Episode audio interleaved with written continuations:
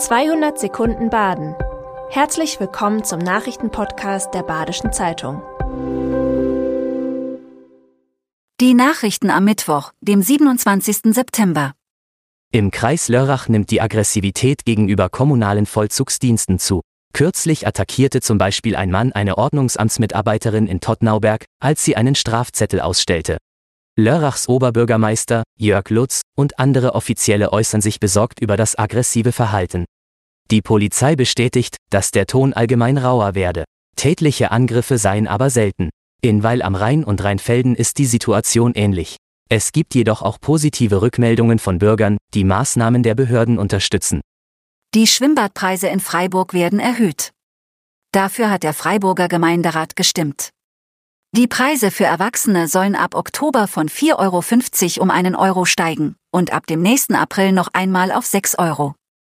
Der gemäßigte Eintritt steigt ebenfalls auf insgesamt 4,50 Euro. Kinder müssen dafür erst ab sieben Jahren Eintritt zahlen. Zusätzlich wird es eine Familientageskarte für 8 Euro geben.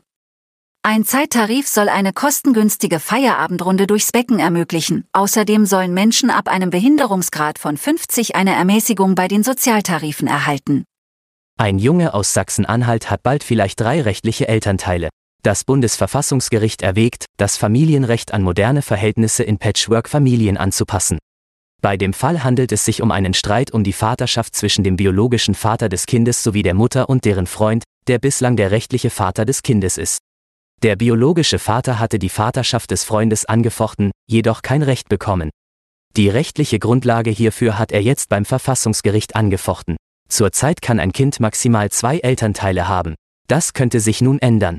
Das Urteil wird in einigen Monaten verkündet. Im Europapark geht es an den Wiederaufbau. Nach dem Feuer Mitte Juni sollen die beschädigten Gebäude und Fahrgeschäfte wieder aufgebaut werden.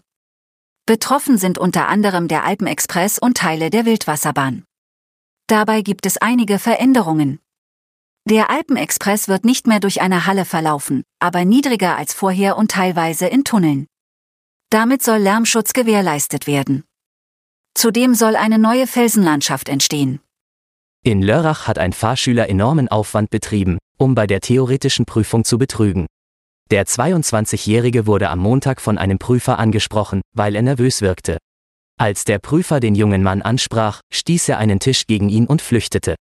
Die Polizei nahm den Prüfling fest. Dabei entdeckte sie, dass er gänzlich verkabelt war, samt angeklebtem Handy, Knopfkamera und in ihr Kopfhörern. Gegen den Mann wird jetzt ermittelt. Auch sucht die Polizei einen Komplizen. Dieser hatte einen Rucksack mit Signalverstärker im Vorraum abgestellt. Eine Beschreibung des Gesuchten findet sich auf www.badische-zeitung.de. Das war 200 Sekunden Baden. Immer montags bis freitags ab 6.30 Uhr. Aktuelle Nachrichten rund um die Uhr gibt's auf der Website der Badischen Zeitung badische-zeitung.de.